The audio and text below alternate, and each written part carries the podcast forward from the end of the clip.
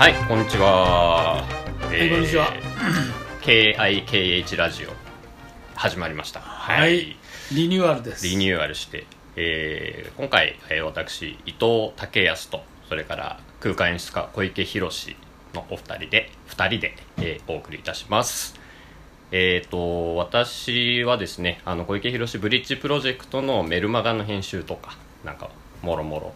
手伝いとかであのうろちょろしております。よろしくお願いします。ヘルスクラブとも言わ言われております。小池さんしかよ呼んでないですけど。はい。というわけであの小池さん今回はあの新作舞台今やってるっていうことなのではい。その2つの「いい」というその新作舞台についてちょっと聞いてみたいと思うんですけど、はい。2つの「いい」ってどんな舞台ですか？まあもともとその、えー来年 WE という、まあ、WE ですね。で WE、えー入り口と世界の出口っていう、まあ、作品を考えているんですけど、まあ、その作品完成に向けての、まあ、途上なんですよね。途上としていろんなことをとにかくまず実験的にやってみたいということでそのまあ入り口と出口のエントランスエグジットの E を取って、まあ、2つの E としているということですよね、まあ、そういうふうな、まあ、本当に実験舞台ですよね、で同じくう今年今年というか11月に銀河2072というのがあーまあアップリンクで上映開始になるんですけれども、えーそれも2072ですが、まあ、今回のその2つの E Wii に関しても、まあ、2072という、まあ、同じ時間軸を設けてみたいなとは思ってやってます、まあ、要するに50年後ですね。その小池さんの中でその50年後を描くという、まあ、一つのはい。中で、はい。その二つまあ銀が2072があってその WE ですか？WE WE でいいんですか？これは。まあ2つの E で2いいです。とりあ二つのえず E で、はい。それに向かう、えー、2つの E っていうのを今稽古しているっていうことですよね、はい。で2つの E はその、まあ、ワークインプログレスと、まあ、歌われてましたけどその WEA 向かうその実験っていう立ち位置というか、まあ、位置づけの作品ということなんですけど実験って今どういう実験を今やってるんですか、まず一つは、まあ、最大のこととしては映像をですね、まあ、どこまで使っていわゆる今までは基本的にはあ映像というのは前もって撮ってあるものをお流していた。作っていたものを流していたっていうのは多いんですけどそうじゃないことでどこどういうことができるかっていうのが一点。それから、まあ、あとは楽器を一切使わないで、まあ、音に関しても楽器一切使わないと。で、えーできるだけできるだけじゃないな。完全に楽器は使わないでなおかつ録音物に関しても音楽は一切なし。っていうことでやりたいなと、まあ、そういうふうなことでできることをやっていこうとしてるんですね。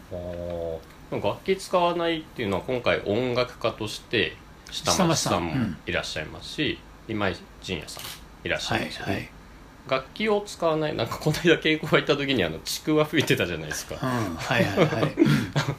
違うあれあれああいうなんかその楽器という楽器は使わないけど何か他のもので音を出すっていう。それは、うんあのー今もそうだけどペットボトルで音を音を出すとかね。まあ、新聞紙で出すとか、まあ、その辺に落ちてる缶を使うとかね、まあ、そういうことはありますよね、はいはいはいだから衣装などもまあ古事記っぽいような、未来の古事記みたいなのは一つテーマになってくると。なんかちょっとあのゴミみたいなのが散らかっててちょっとアンダーグラウンドな世界観というかなんかそんな雰囲気があったなと思っててなんかそういうのを表すためにそういうちゃんとした楽器じゃなくてそういうなんかゴミっぽいというか不老者とかがいるようなそういう雰囲気を作りたいっていう、まあそれもあるんだけれどもそれも一つありますけどそれ以上にまあ通常音楽っていうと楽器使うっていうのはもう最初から大体頭にくると思うんだけどそうじゃない方法で、まあ、音を例えば本当にね下町さんなんかもこの間も下町さんと福島あずさで2人で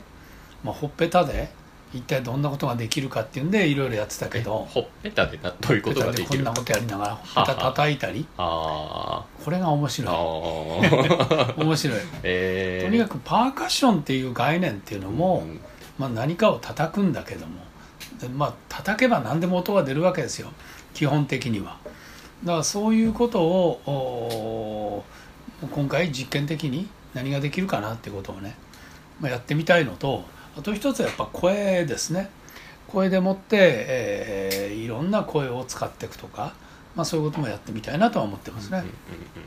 小池さんの作品はやっぱり声がすごく言葉じゃない声みたいなの多用されてるなっていうのは昔から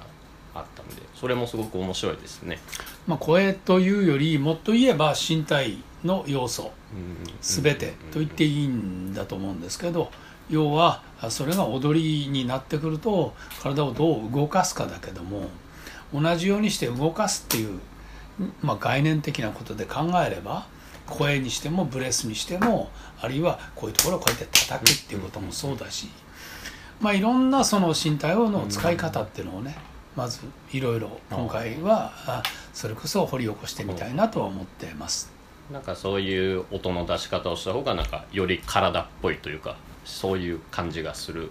みたいなところがあるんですよ、うん、それよりもやはり一番はまあそんなことあんまりやらないので。確かにやんないですね。あんまりやらないので、まあ、やってみたらどういうことができるかなっていうことがねまずは。確かになかなかほっぺた鳴らそうと思わないですもんね。これが面白い。うん。意外と面白いです。それでこの間も、えー下松さんとあずさの2人がいたのでそこでボレロをやってみたんだけどどはい。ボレロでこうやって音を出してくってねほっぺたでね。ボレロってあれなん誰のあれでしたっけ？ラベルの。ラベル。それをほっぺたでやると。まあ、やるといっても、まあ、メロディーはどうでもいいのでとりあえずあのリズムパート「うーん。タンタカタタンタカタタンタカタタカタタカタ」っていうところ。そこからどう派生するかっていうことですよね。なんか本当に遊びみたいな 中でうん。作品をちょっと実験しているっていうことですね。そうですね、ん。だ映像も同じですね。そういう意味ではね。その映像を今回ライブで撮って使うんですよね。まあそうですね、えーライブだけじゃないんだけど、まあ、ライブうん。の映像も、えー使っていくと。それは今回小池さん今までにやったことがないですよね。そのその場でカメラでいやなくはないんだけどなくはないんです。それでももう20年以上前には何回かやってます。あそうなんですか。20年ぶり。そう。へえ今までなんでやんなかったかとそして今回なぜやるのかっていうのは。うんやっぱりね身体化させるってとっても大事なことでそれこそよくあの自家薬老中のものとすると。つまり自分のものとうん。おなっていくいたかどうかっていうことがやっぱ問われてくるので映像も含めてどういうふうなツールとして使えるかっていうことを、まあ、さらにちょっと深めていきたいなっていうのはありますよね。そのやっぱり映画を撮ったっていう経験も。それはあんまり関係ないかもしれないんだけどやっぱり幻惑装置にはなる、幻惑装うん。置、幻惑させるようなあ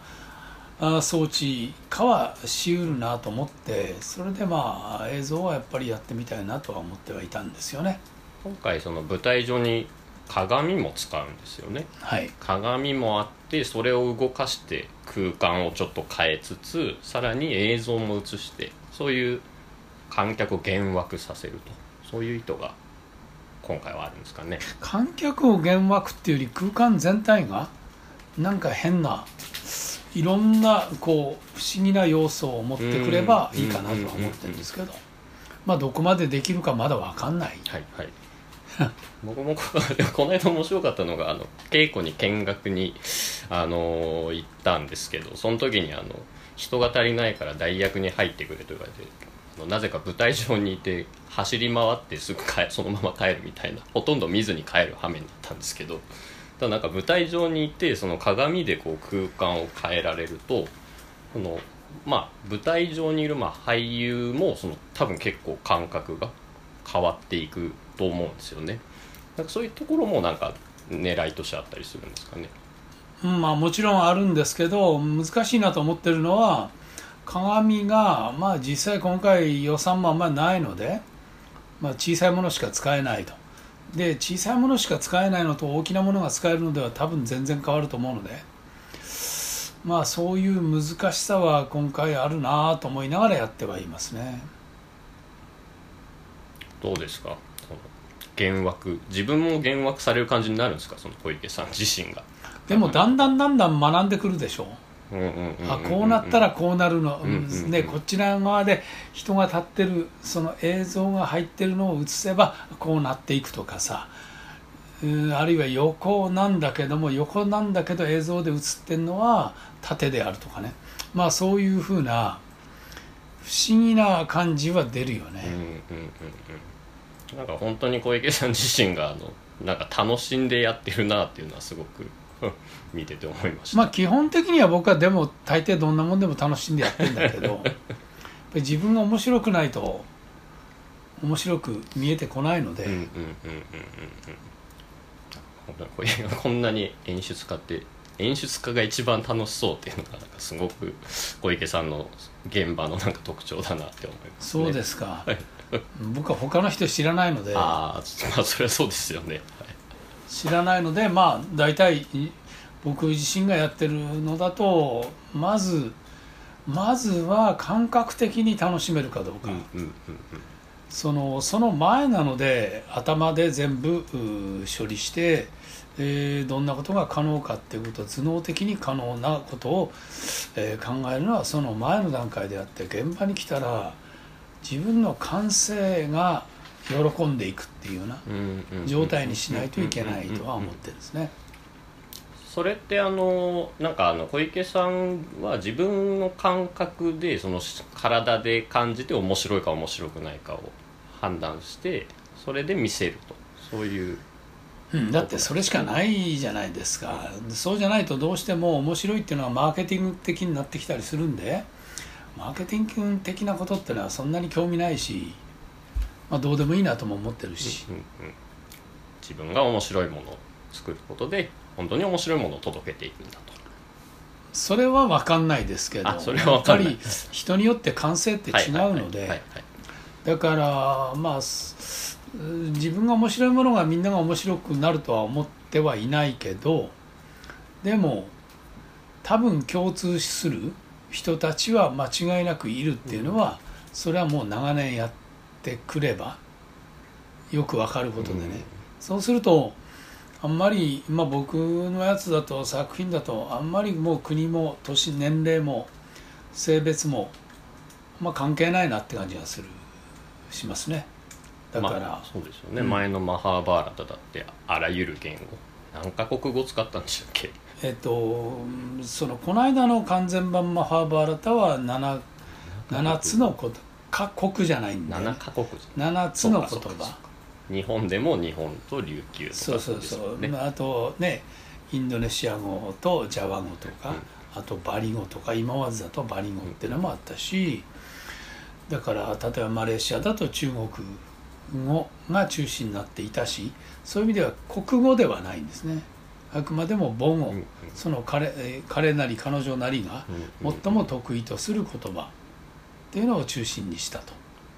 そうですよね。やっぱ東京とか関西とかだけでももう全然違うし。だからね多分ね今まで使った言葉で言えば全部合わせると10では全然効かない、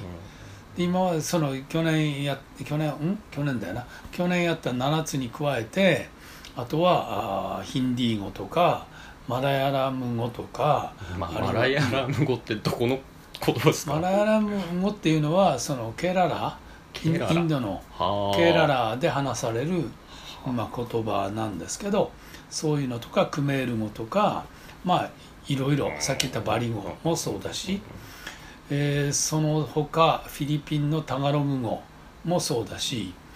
だから全部で1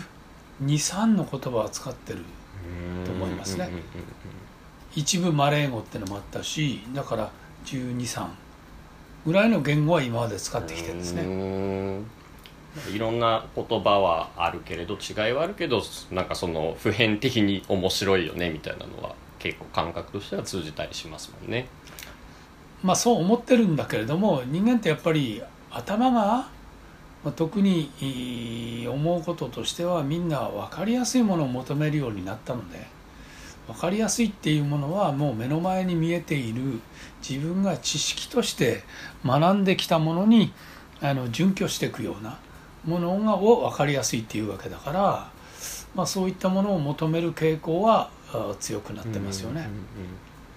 まあ、そういう中で小池さんは今新しい試みを2つの「い」では、まあ、さらに新しいものを目指してやっているねう。ん。まあ自分で自分が面白いと思えないとしょうがないので、うんうんうんなるほど。そうすると何かしら自分に刺激を与えていく、うんうんうんうんうんうん。いやなんか面白さに貪欲だなと思いましたね。はい面白さとも言えるけどね。でも面白さっていうよりなんだろうな。見たことないもん見たいんだよねやっぱりね。ああいいですね。ロマンティックですね。はい。ありがとうございます。じゃあえっ、と今回はこれであの一回取らせてもらって後半もう少し2つのについてさらに聞いていきたいと思います。はいお願いしますはい、はい、お疲れ様でした聞いただきありがとうございます。ありがとうございました